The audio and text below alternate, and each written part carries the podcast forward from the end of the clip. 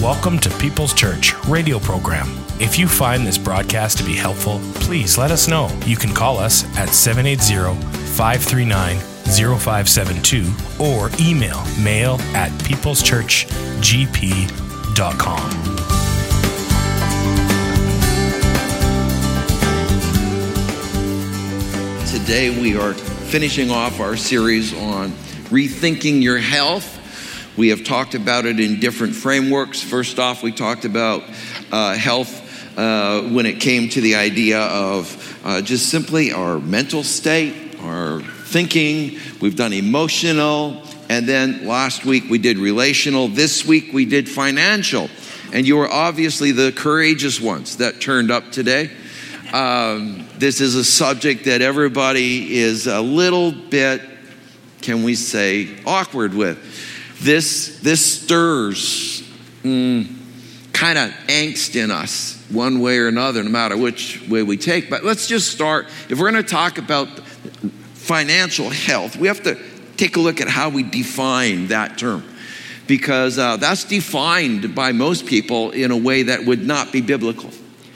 So, the way that it's often defined, to financial health, is whether I have the correct objectives, that I am on my plan and strategy to get to those objectives, and that I have an appropriate balance uh, in my uh, debt to asset ratio, uh, that I am on track, basically, financially, and feeling secure in the plan that I have.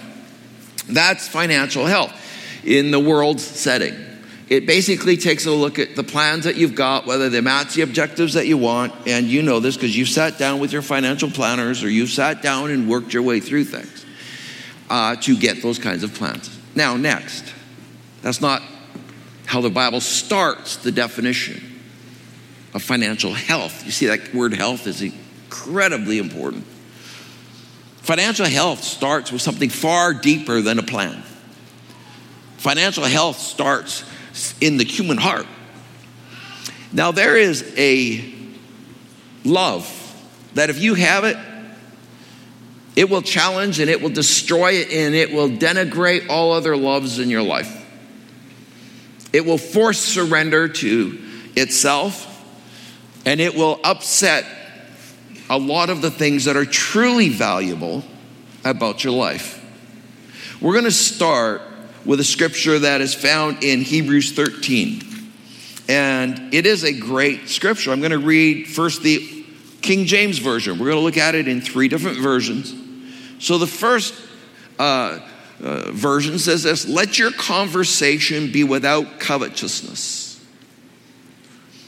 That's an interesting phrase. It's a turn of a phrase. And it means sort of the idea of your mind not being focused in thinking about this thing that we're going to be talking about today. Let your conversation be without covetousness and be content with such things as you have. For he hath said, I will never leave thee nor forsake thee, so that we may boldly say, The Lord is my helper, and I will not fear what man shall do unto me. There is incredible power in these phrases and we're going to take a little look at them and break them down a little bit. Now, I'm afraid that this precept that we're going to look at today is even more needed today than in the, than in the day it was inspired and written. The day that the Holy Spirit put this into the mind and the fingertips of man to write this, I believe that this is now the number one sin in the world. In fact, I believe that it has been around always the number one position for all of human history. You always hear people talk about how religion is the cause of wars and all of this. You are so disconnected from history. This is the cause of all wars. This is the cause of man against man. This is the cause of broken relationships. This is the cause. We covet what another nation has, and we want to take it. We covet what our neighbor has, and we want to take it. This is a sin that is I would say, the ugliest of all sin. Now, I'm starting off very strong on this because this is a sin that nobody wants to admit to. It is not easy for a person to keep their heart clear of covetousness or our hands clean. There's a singular stickiness about gold and silver.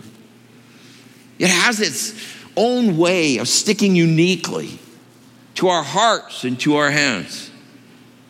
It has a great tendency.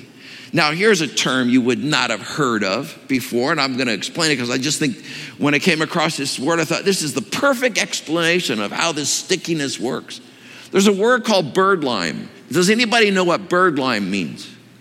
Has anybody ever heard the word before, birdlime? They actually, it's a current word. Here's what they actually do with birdlime. You can Google it, okay? Birdlime. It's a sticky substance they put on branches when they want to catch small birds. Till the birds land and they're stuck. This kind of sin has that same kind of stickiness. You're going about your daily things. You never think differently about one branch being different than another branch. I mean, you're just a bird flitting around. Roll with me on it. And you land on a branch, and all of a sudden, you can't lift off again. You can't ascend to where that day should have taken you. You can't ascend to where that relationship, what it could have been. Because you have been stuck to the wrong idea of power. So they cannot rise, these birds. They cannot increase their influence to where it could have been. The Revised Version reads this text this way Be you free from the love of money and it puts in the margin, let your turn of mind be free from the love of money. That how your mind turns, let it be free from the love of money. We want to all enjoy that kind of freedom. We want, we, want, we want our turn of mind to lead us to seek better things in life, what life can actually really bring and build in the greatest beauties of life rather than what the miser is able to hoard. By the way, you can be a miser without money or with money.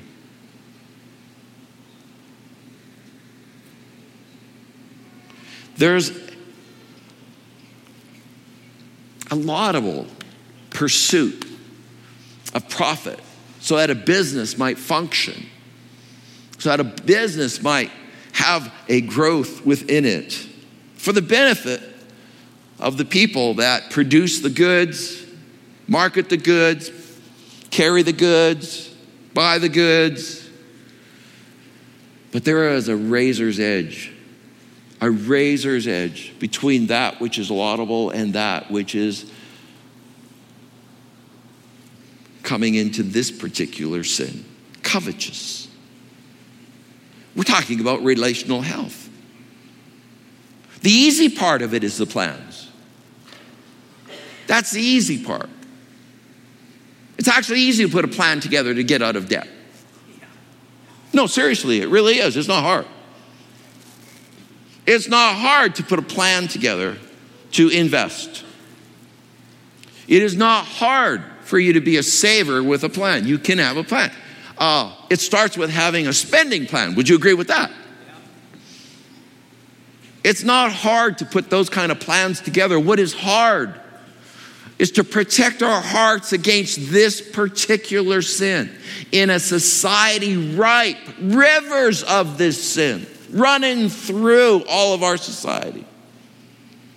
And thereby, very accessible to us and our families and into our hearts. It starts off and it says, Let your conversation be without covetousness. It's really an important thing. He's saying conversation is that daily exercise between you and everybody. How many know we even have an internal conversation going on all the time? Anybody here not talk to themselves? You always have. You have an internal conversation going here. You have an external conversations going out here. You're going to have convers. You've already had conversations this morning. Life is one long. It really is. You're conversing all of the time. That's what life is. And he's saying, let your conversation be without covetousness. When you have conversation with your neighbor, don't let it be in covetousness. When you have conversation with your wife, don't let it be in covetousness. Don't let covetousness invade this ongoing practice of conversation. I want what you have. I want what they have. It's not fair that they have that. Covetousness. Uh, the answer to a lot of this is found in the next phrase. And be content with such things as you have. Wow. Now, that is a difficult thing. It's a matter of the heart. Contentment is a heart matter, but you can teach your heart. Contentment is a learned art. You're not born content. How many know there's not a baby that was ever born content? Never born content. If, if, that, if they were, you would get all the sleep you needed. You'd never have to do anything. Why, anyway? Babies are born without contentment.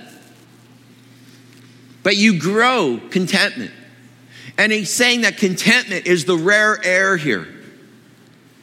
If you want to breathe clean air without covetousness, contentment is the key. Contentment, and he's not talking about how we think about contentment. We think about contentment this way.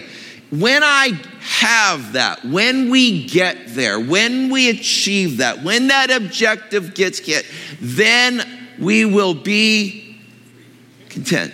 No, no, you're, you're looking in the future. He's not talking about the future, he's talking about right now. He's saying, and be content with such things as you have. He's talking in the present. This is a rare drug in the market, folks. Contentment. The words of the apostle who wrote Hebrews, we believe Paul, make up this golden sentence Be content with such things as you have.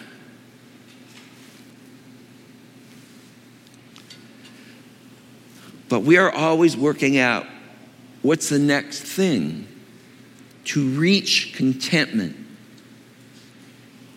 Then I'll be content. We do this with seasons of life. I'll be content when this happens in my life. I'll be content when I'm finally out of this season. I'll be content when I'm in this season. I'll be content.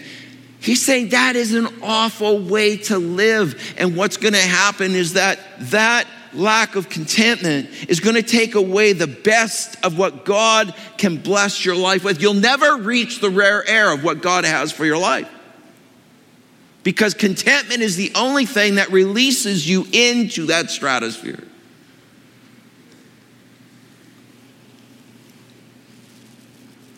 It can't be if you had a little more, I would be satisfied.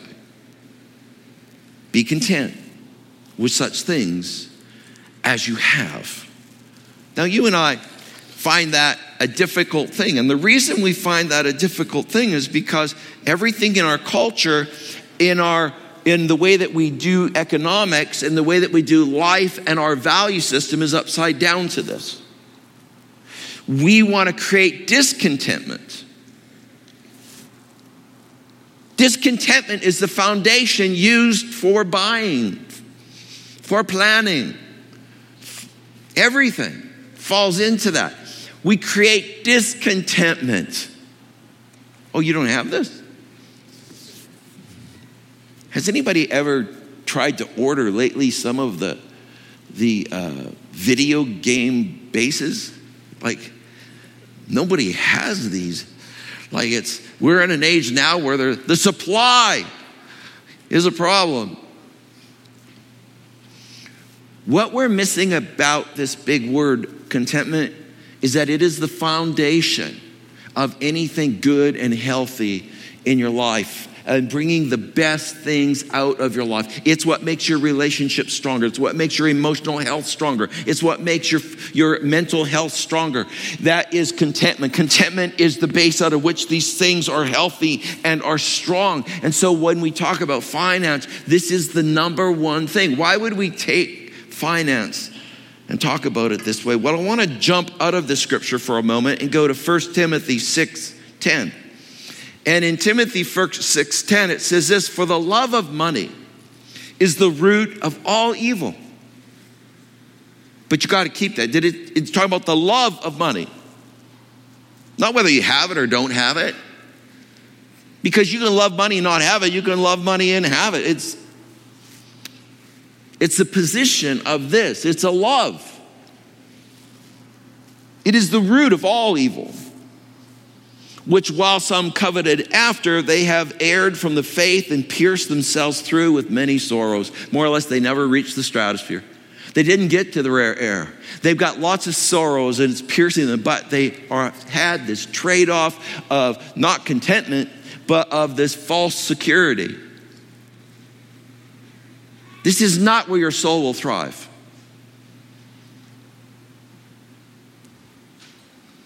Paul said, I have learned to be content in all situations, whether everything's up or whether everything's down.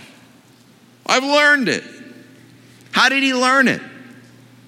By challenging the love uh, in his life that he would not love money, that he would not love even, the, even his own life over the value of serving the Lord.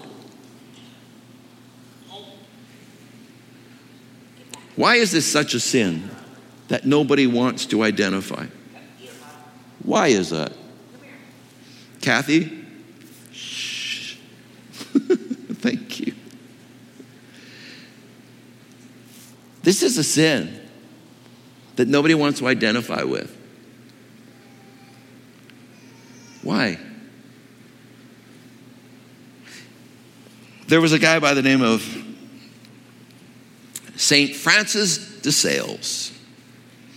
He was an eminent confessor in the Roman Catholic Church, meaning that a lot of the uppity ups would go and confess to this uh, particular fellow, and uh, he found that persons confessed to him all kinds of horrible sins, such as adultery, drunkenness, murder, but he had never had one person confess the sin of covetousness. Why? What is it about? It's a love. It's not even a moral failure, it's a fundamental. The love of money is the root of all evil. If I was to actually draw that out, there's actually maybe a little picture of this. When it uses the word root, well, I'm going to draw a very, very rooty little tree. There, I learned that in uh, advanced art class. so, what you have here is the roots. Well, what do the roots do for the tree? They send the nutrients up, they keep alive this tree. And it's saying there's a connection that's saying that the love of money is a root and that the tree of evil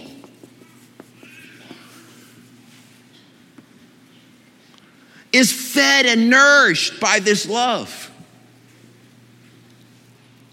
There's a nourishment factor from this love of money. You wonder why evil grows in a land? It has a lot to do with covetousness. Because it advances violence against one another, not just physically, but all forms of violence. It affects emotional and mental and relational health. Do you know the number one reason that marriages fail is financial problems? And you think, well, why don't they just fix the problems and then everything be good? Because it's never really the problem.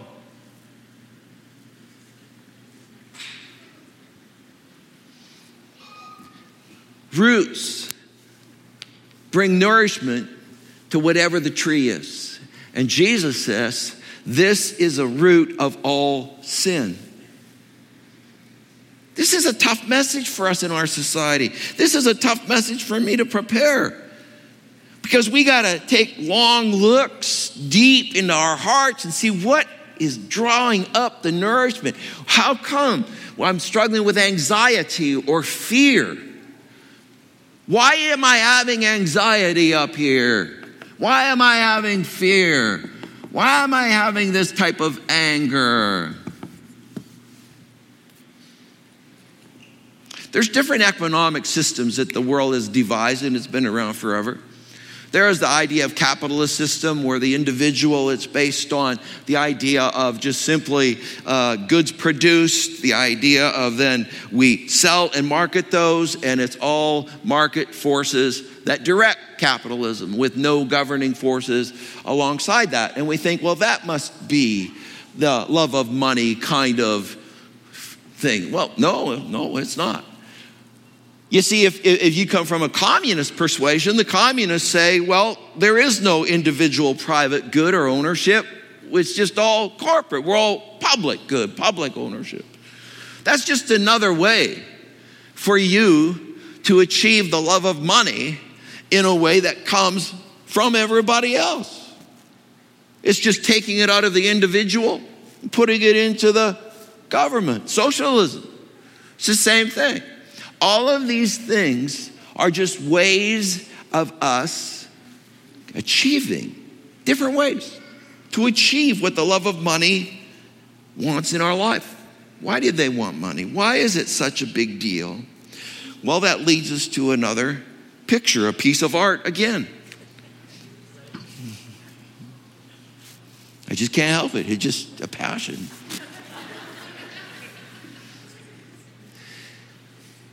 The word contentment is where we want to be, right? So if the word contentment, you see how that is something that's absolutely opposed to anything growing on this tree. It's absolutely opposed. It's not on the same tree, it's not a fruit on the same tree, it's a different tree. So now you've got content. And he's saying contentment is the key for you to actually not live covetously, which is the root of all evil. So, how do we achieve contentment then? How do we do that? We think, well, our mind is when I get here by the end of this year or by the end of next year, I'm going to be content because plan achieved, plan done. Objectives hit. Doesn't work. Because contentment is not a, a, state that you draw from a situation that is there. It draws from a different place, which I'm going to read to you further in just a second. You see, contentment has a different sourcing. Now let's now let's read that, that verse in its entirety. Go back to Hebrews 13 5 and it says this and be content with such thing as you have for he hath said. You know what that means? He's saying god's word. Here's god's word on this. You want to know what god says on this? Here's god's word. For what he has said. He has said means we get god's word on this. And if if you've got god's word on something you can bank on it. You can absolutely bank on it. There's an old story told about a Sunday school teacher trying to teach kids. Um, you know, this idea of uh, faith. And so he took his watch, which was a rare thing in those days. This is an old story. And he said, Here's my watch. And he walked up to the first kid in his class and he said, uh, uh, would you like to have my watch? Do you want this? And the kid said, in some polite fashion, Oh, no, sir, I could never do that. He goes to another kid, said, Would you like my watch? Oh, no, sir, I, I wouldn't take that from you. That must have been a, a gift that you have received, and it's, it's too much. Till he finally comes to a kid that was a little more simpler in the class. And the kid said, Yeah, I'll take it. And he took it. And he put it in his pocket. And all the other kids all of a sudden realized they just missed out on the watch. And how did they miss out on the watch? They were too dignified to believe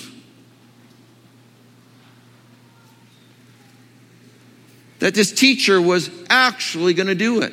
And that's what they said. Oh, we didn't know you were really going to give it away. We thought you were just testing us with. No, it was a genuine offer.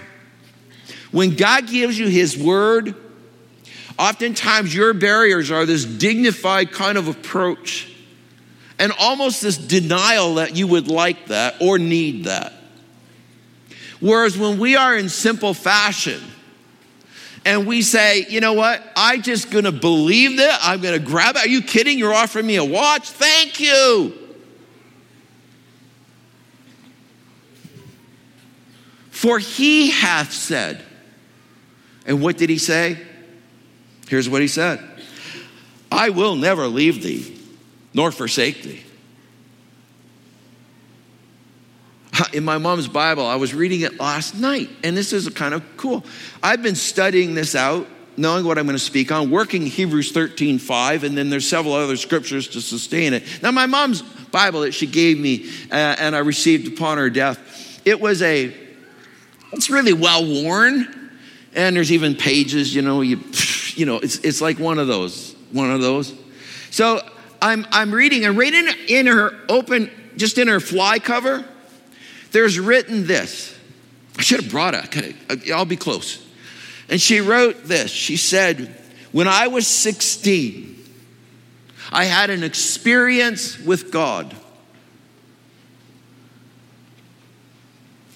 And now I promise to live my life trusting Him in everything.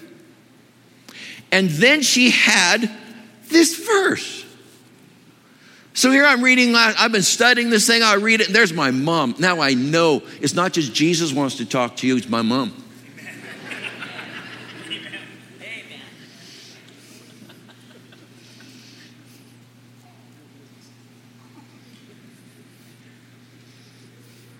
I will never leave you. I will never forsake you. When you pass through the waters, they're not going to overwhelm you. When you go through the fire, it's not going to kindle upon you. What's he saying? He's saying, Do you really think that if I give my word, I'm not going to be there? You don't need anything between you and me. You don't need money to be content. Trust my word.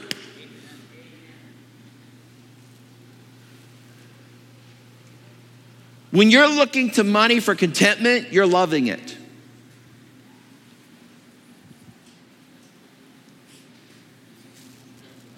I will be content in my senior age because I have money. I will be content in my uh, middle age because uh, we have some money. We have enough. We've got, we've got enough to pay the mortgage. We've got something building towards the kids' RESP fund. We got it all. Like we got it all laid out. You know, we got our plan.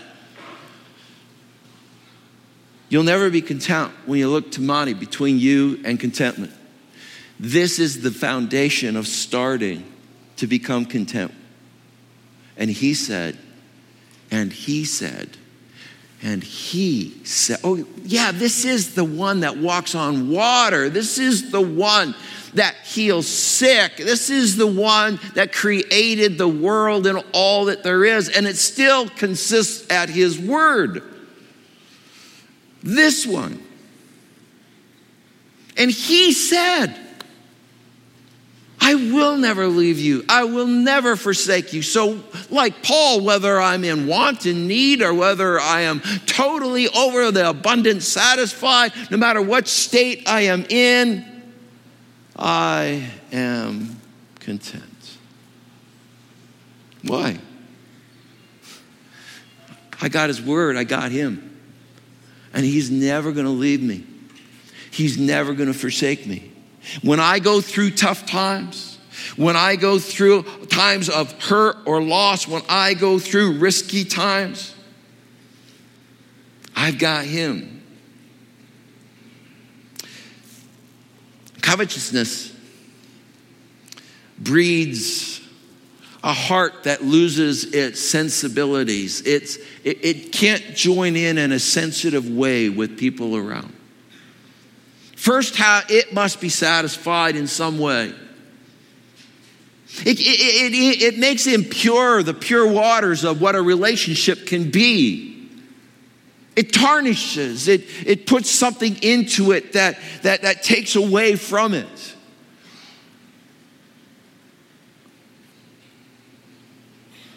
It is the death of a good conscience, the love of money. It's a blindness to our minds.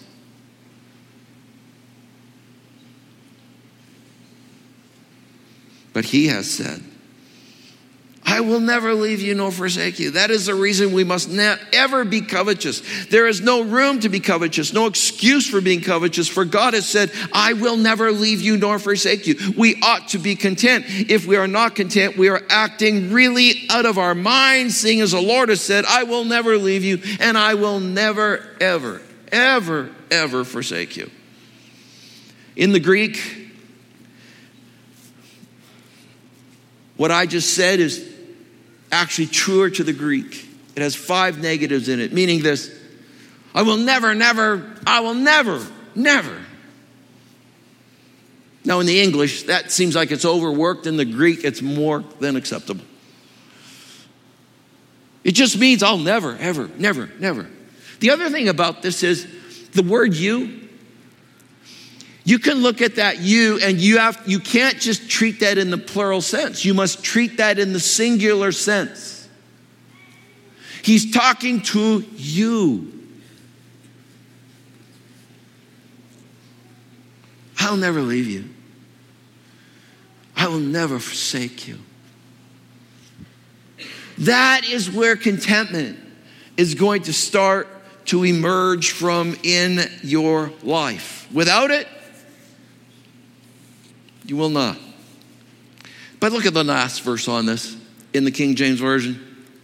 So that we may boldly say, here's, if he's gonna, if he's never gonna leave me and never gonna forsake me, then I can boldly say, I can state it, I can shout it from the tops of the tall buildings, from the mountaintops of this world. The Lord is my helper, and I will not fear what man shall do to me. If you have the love of money, you have a big fear of what man can do to you. Because covetousness means we're in a competition. They just want what I got.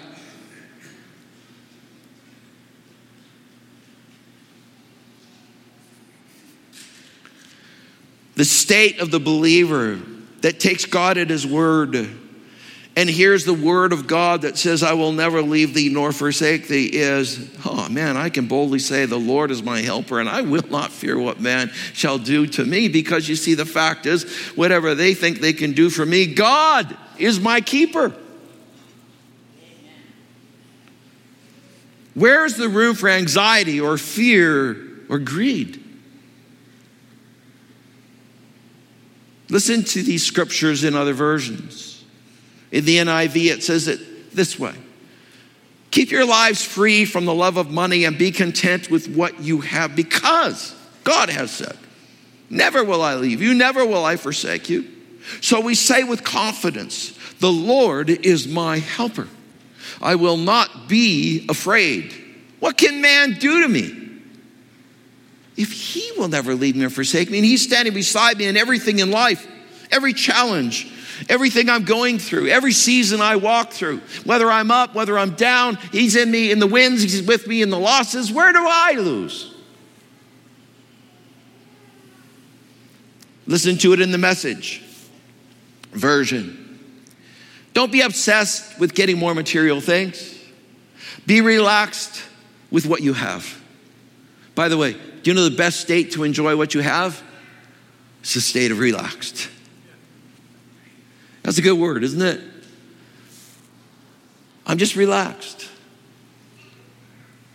I, I just celebrate what I'm blessed with. I celebrate today. I'm not going to try and say, well, when I get this, then I'll be content. I'm going to be in contentment today. And I'm in this relaxed, contented phase, and I'm able to really enjoy what I have. I don't think you can even enjoy what you have without contentment. It goes away really quick. The shine comes off of things really fast.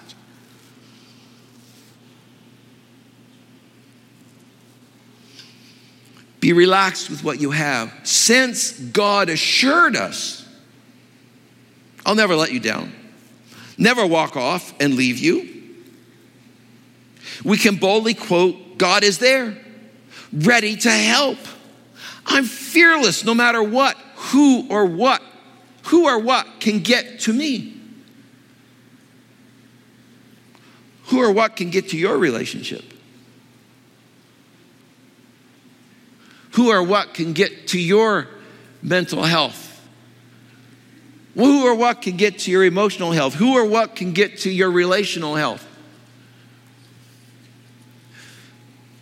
Covetous can.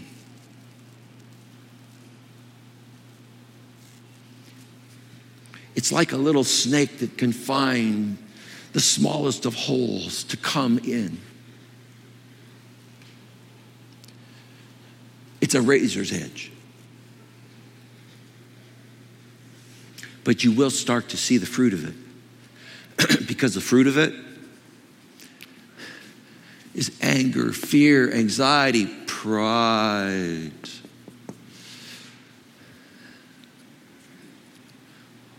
All sin goes up. It's being nourished. It's getting lots of nourishment from those roots. Jesus said this You cannot serve both God and money. He identified money as the number one competitor for your love. Now, here's the difference when you love God, isn't it funny? But the more that you learn to love God, the more you love your spouse, the more you love your neighbor, the more that you love even yourself, the more that you love others around you, the more you can love your enemy, the more that you'll love those difficult to love, the more that you'll love. Your love just goes up. But the more you love money, love goes down because it places you into a competitive situation. And you're competing for either security or power, freedom. And all of it, you will find the opposite is true because it is the sales pitch of the enemy. And just like from the garden, anything he says you get from it, take the reverse.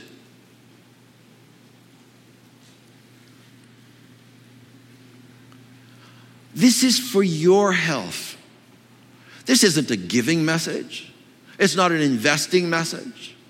This is not a get out of debt message. This is a healthy heart message. One that is identifying what we know to be true. That the love of money causes all kinds of issues in our lives. So, be healthy. Learn contentment. How do I learn contentment? I'm learning contentment when I trust this. I'm learning contentment when I get to know what he says specifically. He said this to me I'll never leave you. You say, Oh God, it's tough. I'll never leave you. I won't ever forsake you.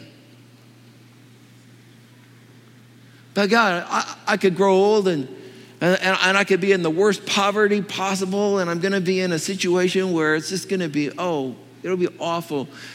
I will be with you. I will never, ever, ever leave you. I will never forsake you or cast you aside. Where is there room for what this tree produces in trusting this. Trust His word. That's where financial health starts. For you as a believer, you trust what He says. God is watching over me. What do you have to worry about? Don't you see the flowers that I have spun for you? Aren't they magnificent? And yet they only last a season and they're gone. Don't you see the birds? Do you know that I know when one bird falls to the ground? How much more valuable are you to me than birds? Come on.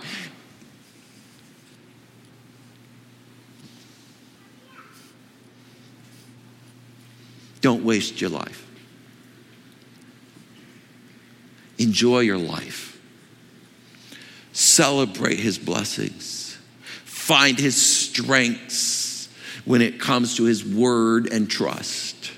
And you will find contentment is the great gold of life. Would you stand with me, please? Now, for those of you that were coming expecting financial plans, you just got one.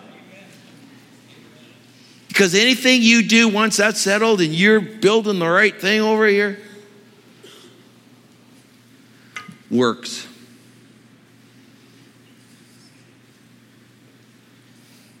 But Wednesday night we'll dive a little deeper. Might have some fun with a few other plans. Let's bow together. Father, you know us so well and how easy it is for that little snake to sneak through the smallest of hole and find its room, Lord, in our hearts and put a love for the wrong thing which causes the wrong things to grow and ripen in our life and in our relationships, in our minds, our mental health, our spiritual health, our relational health, Lord, and certainly in our financial health, Lord. It's just wrong. It's wrong, Lord, for us to think that somehow uh, financial health is having money or not having money. It's money not having us. Only you have us. And you've said, We have you. We trust it. In Christ's name we pray, and all God's people said,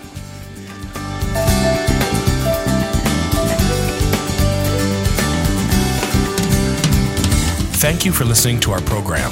If you find this broadcast to be helpful, please let us know. You can call us at 780 539 0572 or email mail at peopleschurchgp.com.